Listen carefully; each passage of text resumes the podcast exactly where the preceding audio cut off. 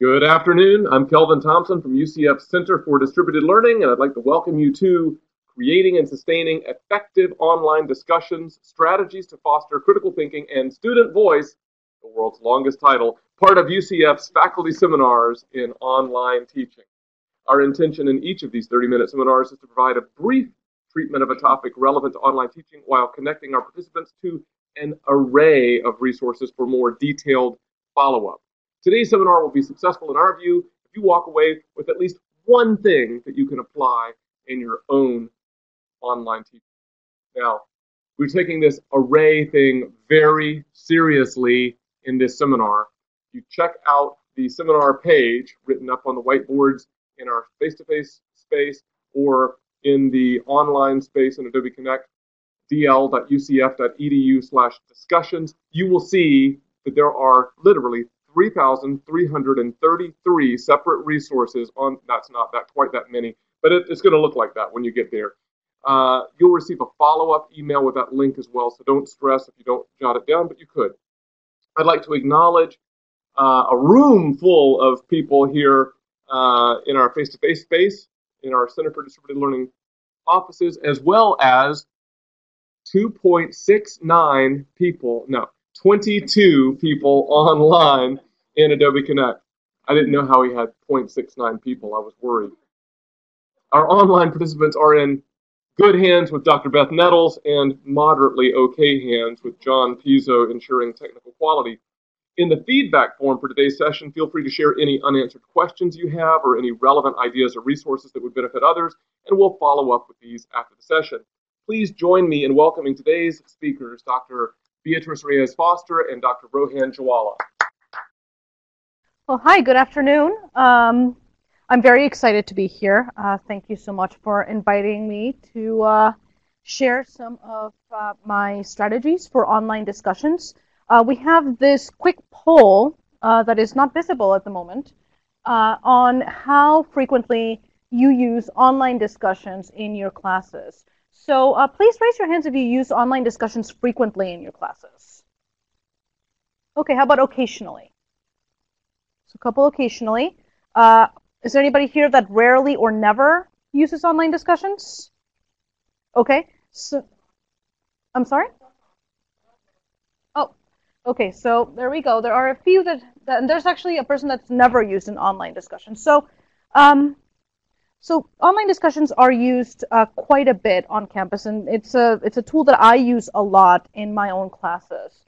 Rohan, can we go to the PowerPoint?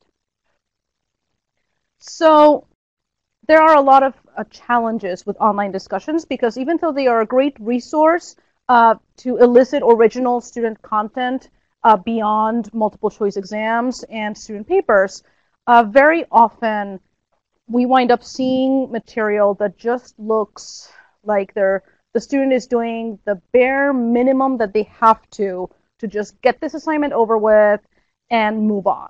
And so one of the things that I have spent some time thinking about in collaboration with my instructional designer, Amy DeNoyelles, is how do we foster critical thinking and student voice in online discussions so that students walk away with something rather than being presented with something where they just want to do the bare minimum and keep going in the class. So critical thinking is a huge question. It can mean a lot of different things. In our own research, we found that there really isn't necessarily a consensus about what critical thinking is. And so the definition that I'm using today for critical thinking is fairly straightforward. Making purposeful decisions and judgments based on the evaluation of sound evidence. And so what I want to see and what I consider critical thinking is when my students are evaluating evidence and making decisions based on their evaluation of that evidence. Without having students' voice. And I think student voice is about getting that perspective that connects culture with what is happening in the learning exchange. It brings about learning situations that students can apply and have their own knowledge being developed. And I think as you consider discussions, you could consider the main thing: how do I get students to appreciate the using of their own opinions in situations?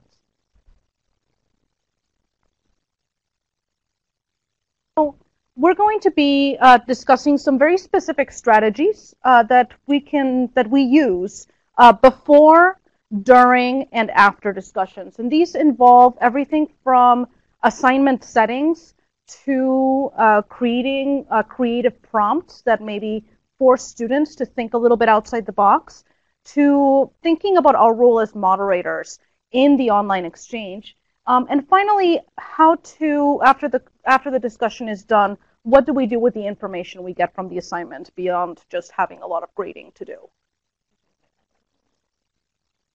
So in terms of preparing a discussion and using settings available to us through our learning management system, one setting that I really like to use a lot is having students grouped up in small groups. And the reason I do this is because the classes that I teach are relatively large. I teach one class online that's 150 students.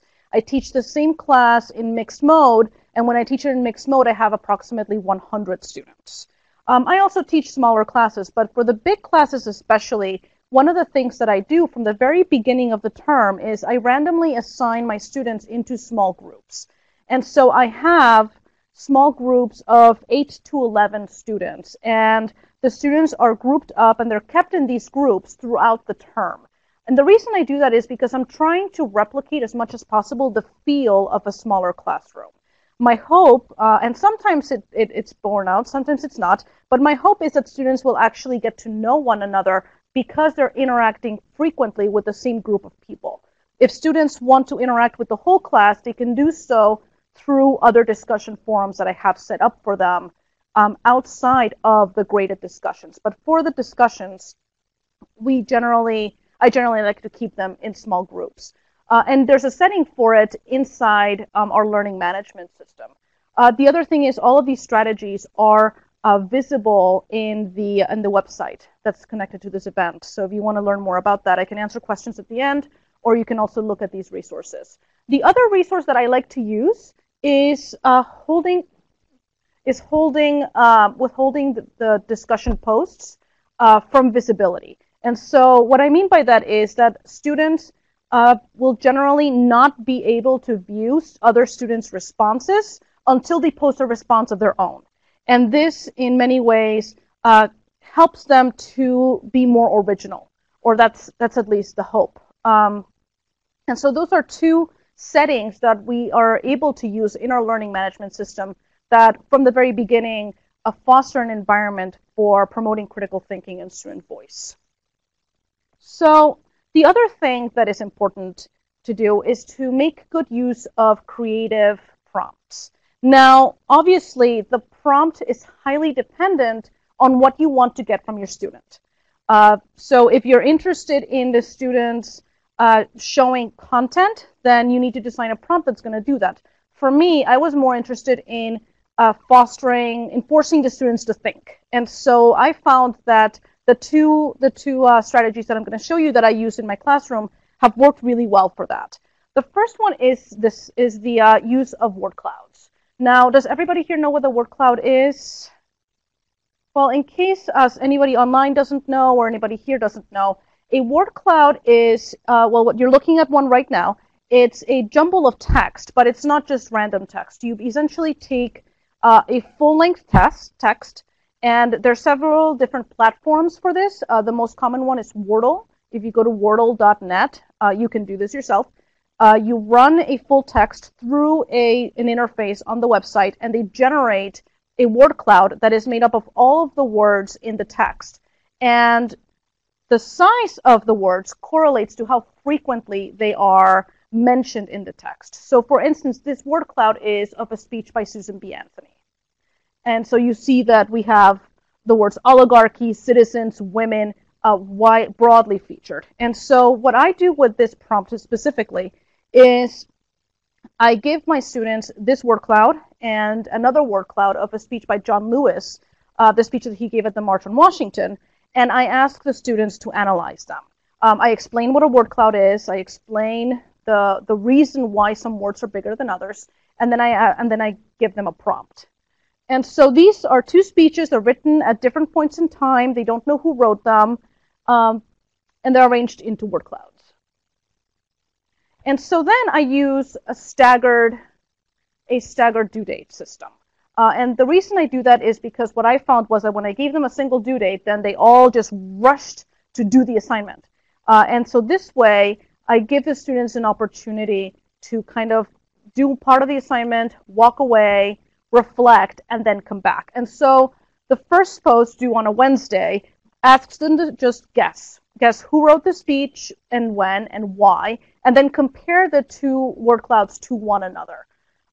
Then the next deadline, which is on a Friday, then they have to go back to the course material. Now, this is used in a language and culture class, and so the students need to relate their guess and interpret their guess using the concepts we've learned in language and culture.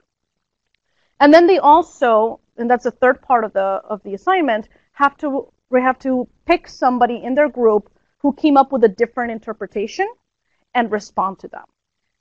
And so the reason I started doing this was because I was seeing a lot of posts where students just wanted to answer the question. And in this manner, in many ways, essentially forcing them to think. And we see that borne out in the actual text of their discussion posts.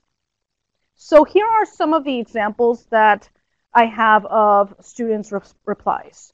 So the first student I chose because the student actually guessed the author. This is John Lewis's speech in word cloud form.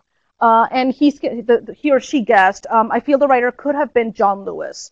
And I think so because, and then the student lists the words. And so they're using evidence to back up their guess. The second one has the student says, in the first Wordle, the one by Anthony, the use of the words make hateful, mockery, and crime give it a much darker tone. So we have the student also trying to interpret the word cloud using the language of tone and trying to figure out what the voice of the speech is. And this is all just after they're presented with this. So the other creative prompt that I like to use is called Photo Voice. And this is a good way of bringing in that voice element that we were talking about at the beginning of the presentation. So Photo Voice is a research method where participants express their viewpoints by taking photographs. And so what students have to do, and again, I use these staggered deadlines, is they have to use a camera or a cell phone to take a photograph of a concept. So in this particular class, the concept was performance. And it was performance defined in a very broad and specific way at the same time. And so the students then took a picture of something they considered a performance, and then they uploaded it. And so they were instructed to upload the picture without any context, just the picture, and then choose a different image and try to interpret it. Why would my peer choose this as an example of a performance? And then a couple of days later, the students would go back and respond to the other student's interpretation of their picture. And so, in case you're wondering about doing staggered deadlines in our learning management system, the way that I do it is by creating what I call ghost assignments, where I create an assignment that is ungraded, that only has a hyperlink to the original assignment, but I give it a different deadline. And so when the student sees this in their calendar and they click on it, it takes them to the assignment page with the link, and then the link takes them back to the original assignment. And the reason I do this is because I constantly have students missing deadlines because they would look at their calendar and it wouldn't show up in their calendar, and they weren't engaged enough in the class to realize that the assignment was due. And so this has really cut that down. The only thing is that these assignments don't always show up in the to-do list. But it has definitely helped quite a bit. And this is what the students came up with in this Photo Voice assignment. And so one of the really cool things that we did was I created a collage. So these are all individual student pictures. And then when we met face-to-face, because it's a mixed mode class, we talked about it. And so we see a lot of different interpretations of the concept, and we see a lot of the students' voice. And finally, designing effective rubrics is important, especially if you have TAs, and I'm fortunate enough to have TAs that do a lot of my grading. And so the main thing that I find with rubrics is it gives the students a good understanding of what the expectations are. It gives the grader an easier time to figure out what those expectations and standards are. And as you see, I like to have explicit rubrics, but I also like to keep them simple. So I only have two criteria. The other thing that I do is I instruct my TAs that they can be flexible. So for instance, we have in thoughtfulness of reflection, we have the most rigorous criteria where a student needs to very critically engage with the course materials. The next rating is where the student does have some reflection, but they don't really engage with course material. Well, if there's something in between where a student is engaging with the course material, but maybe they're getting a concept wrong, then I give my TA the opportunity to pick something in between a 12 and a 20. So maybe a 16 or an 18. So there is flexibility in the rubric to do that. But this is a good guidepost.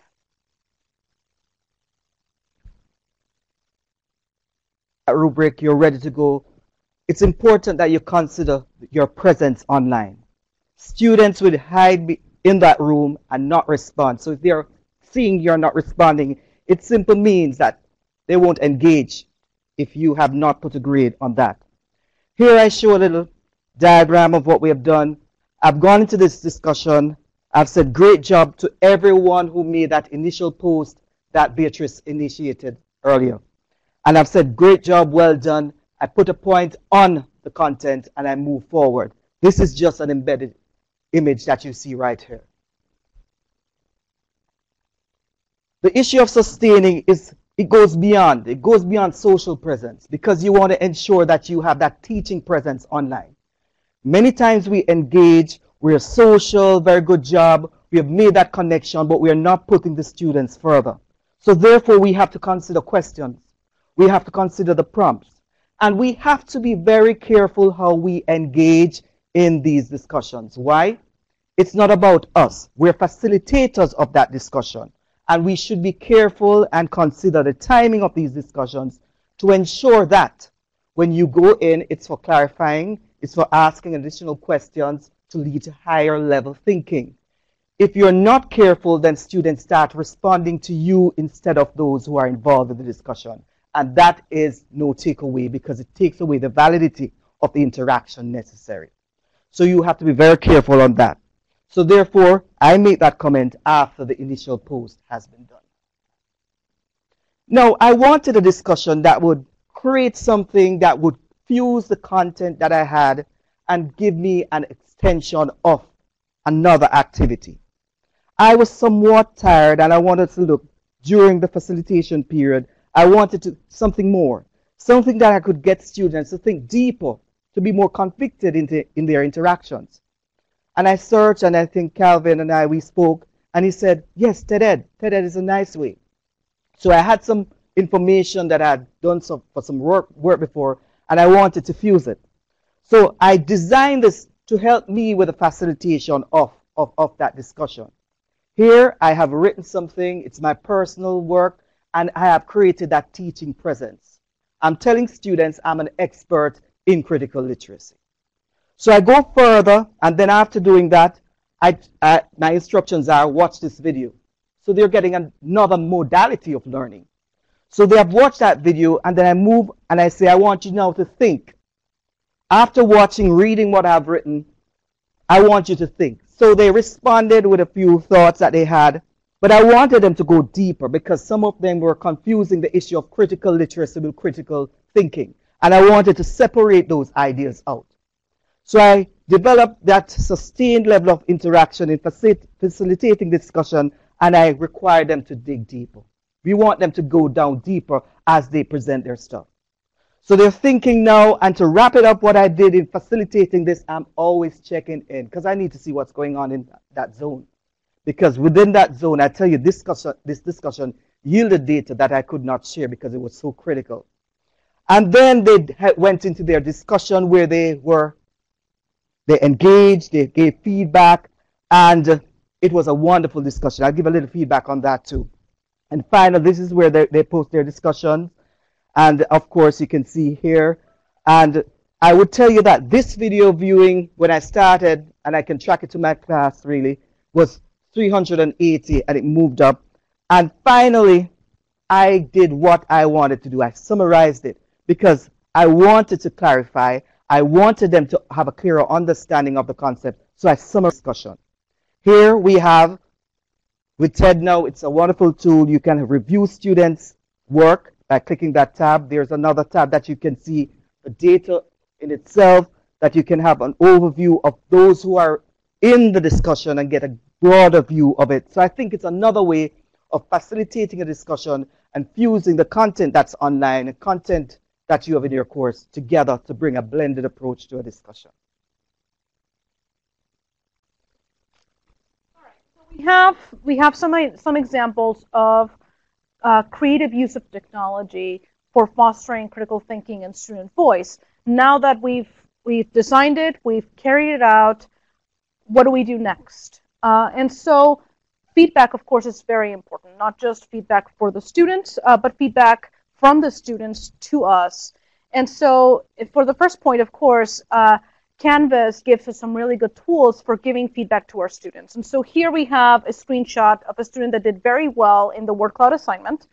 And you can see the rubric. And then my TA is able to give the student specific comments. And so here he says, oh, Derrida, bringing out the big guns. And so the student is able to get feedback specifically on what they did right. And of course, if they could have improved, then they get comments there as well. And so it's a really effective tool for communication with our students.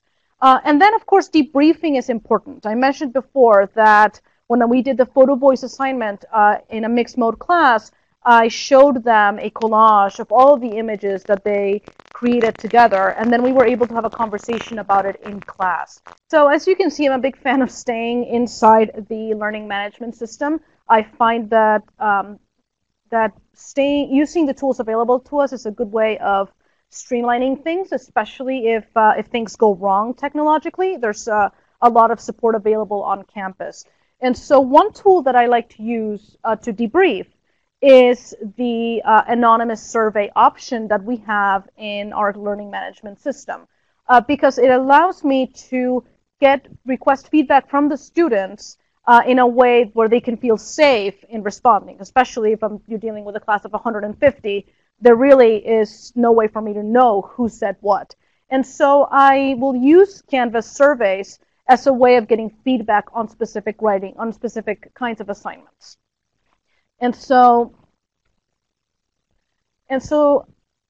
the ability to let them give me open-ended responses and do multiple choice is that I can pull quantifiable data in terms of their impression of the assignment, and I can also pull specific feedback. And so, for instance, I can see what works well. And so this student says, the best part was that it made the class content more relatable, and I had a bit more of a connection with the material.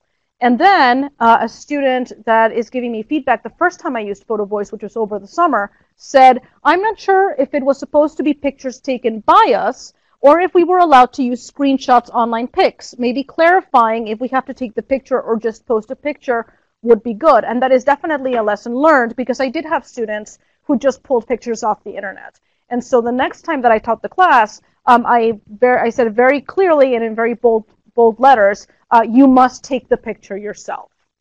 And so I found that the surveys were very useful in getting student feedback for improving the assignment, and also to get a sense of what their own impression was. And so we actually asked the students to reflect on whether or not they felt they had to use more critical thinking skills.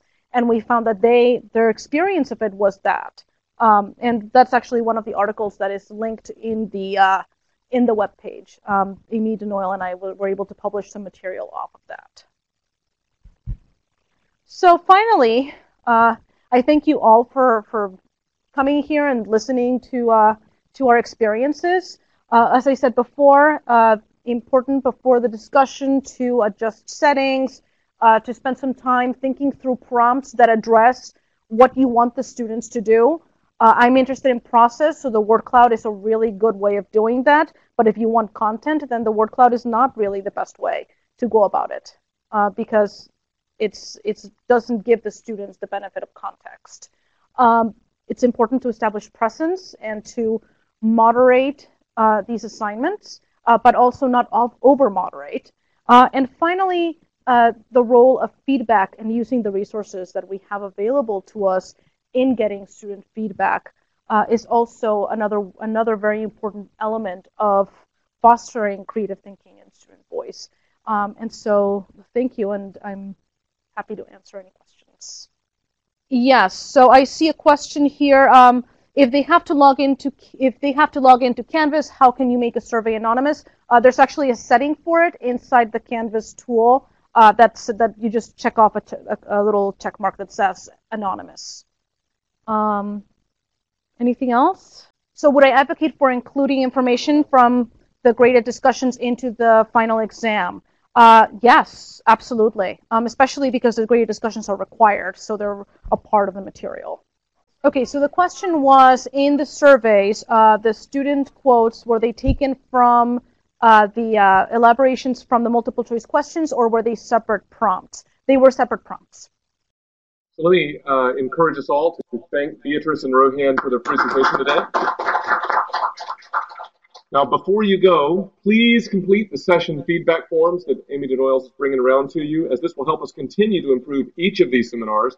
And again, if you have any unanswered questions or ideas you wish to share, please just include those in the session feedback form, and we'll be able to follow up with you and route those to our presenters. And let me also direct your attention again to the session webpage containing countless resources from today's seminar, including the slides and the Adobe Connect recording, as well as a pure audio recording. And you'll get a follow-up email with a link to the site as well. But hey, you could be on it right now. You could take that little URL with you. And don't forget to peruse the resources from past seminars, as those stay online, and they get hits on an ongoing basis, believe it or not, from 4 years ago. If you have ideas for topics you would like us to address, please include those in the session feedback form. Thank you for participating, and have a great day.